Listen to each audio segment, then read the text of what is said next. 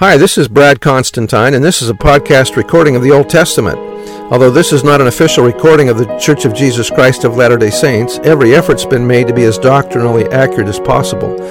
I'll be using for the text the Joseph Smith translation of the Old Testament, along with many commentaries from general authorities of the Church, BYU professors, Bible scholars, and others. This format will be very detailed, and so if you want a deep analysis of the Old Testament, you come to the right place. Thanks for your attendance. Hi, welcome back. This is going to be for 1 Kings chapter 19. And Ahab told Jezebel all that Elijah had done, and withal how he had slain all the prophets with the sword. Then Jezebel sent a messenger unto Elijah, saying, So let the gods do to me, and more also, if I make not thy life as the life of one of them by tomorrow, about this time.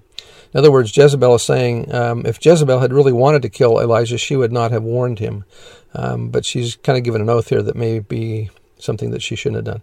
And when he saw that, he arose and went for his life and came to Beersheba, which belongeth to Judah, and left his servant there. But he himself went a day's journey into the wilderness and came and sat down under a juniper tree or a broom bush, a desert shrub, and he requested for himself that he might die, and said, It is enough now, O Lord, take away my life, for I am not better than my father's. And as he lay and slept under a juniper tree, behold, then an angel touched him and said unto him, Arise and eat. And he looked, and behold, there was a cake baken on the coals, and a cruse of water at his head. And he did eat and drink, and laid him down again. And the angel of the Lord came again the second time and touched him, and said, Arise and eat, because the journey is too great for thee.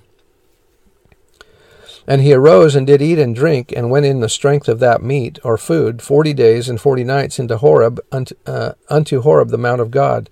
This is where Moses received the tables of stone. So here see some similarities between Elijah and Moses.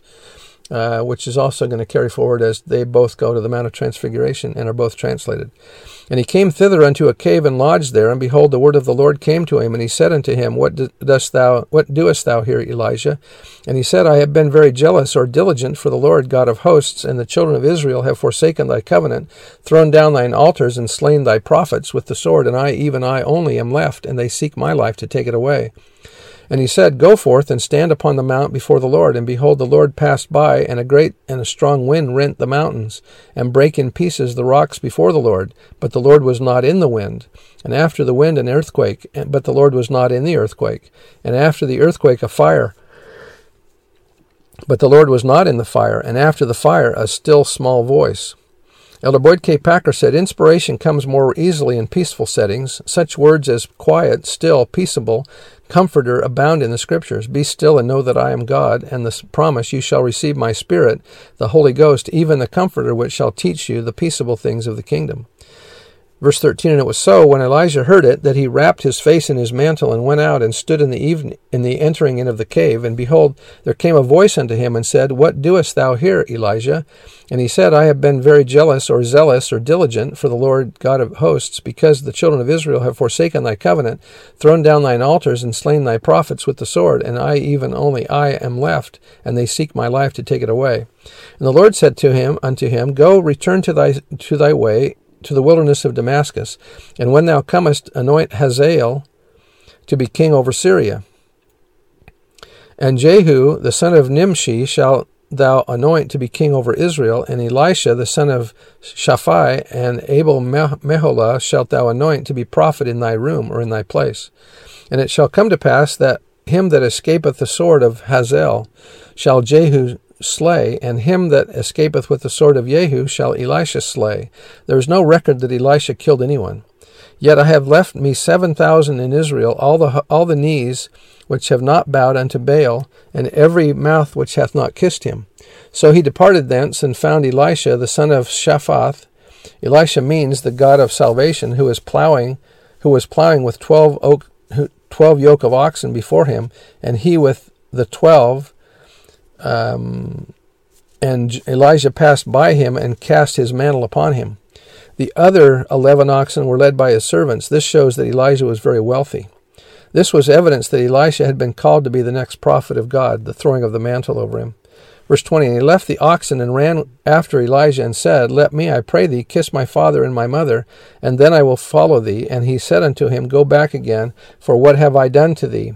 And he returned back from him and took a yoke of oxen and slew them and boiled their flesh with the instruments of the oxen and gave unto the people and they did eat. Then he arose and went after Elijah and ministered unto him. This was the final feast of for Elisha before embarking upon his errand as the prophet of God. Elisha was one of the choice 7,000 who had not worshipped Baal. He was among the school of the prophets led by Elijah. Joseph Smith said, The spirit, power, and coming of, and calling of Elijah is that ye have the power to, to hold the key of the, of the revelations, ordinances, oracles, powers, and endowments of the fullness of the Melchizedek priesthood and of the kingdom of God on the earth, and to receive obtain and perform all the ordinances belonging to the kingdom of God, even unto the uh, turning of the hearts of the of the fathers unto the children, and the hearts of the children unto the fathers, even those who are in heaven. I wish you to understand this subject, for it is important, and if you receive it, this is the spirit of Elijah, that we redeem our dead and connect ourselves with our fathers which are in heaven, and seal up our dead to come forth in the in the first resurrection. And here we want the power of Elijah to set to seal those who who dwell on earth to those who dwell in heaven. This is the power of Elijah and the keys of the pre, of the kingdom of Jehovah. And that's the end of the chapter and I hope that was helpful and we'll see you next time. Bye.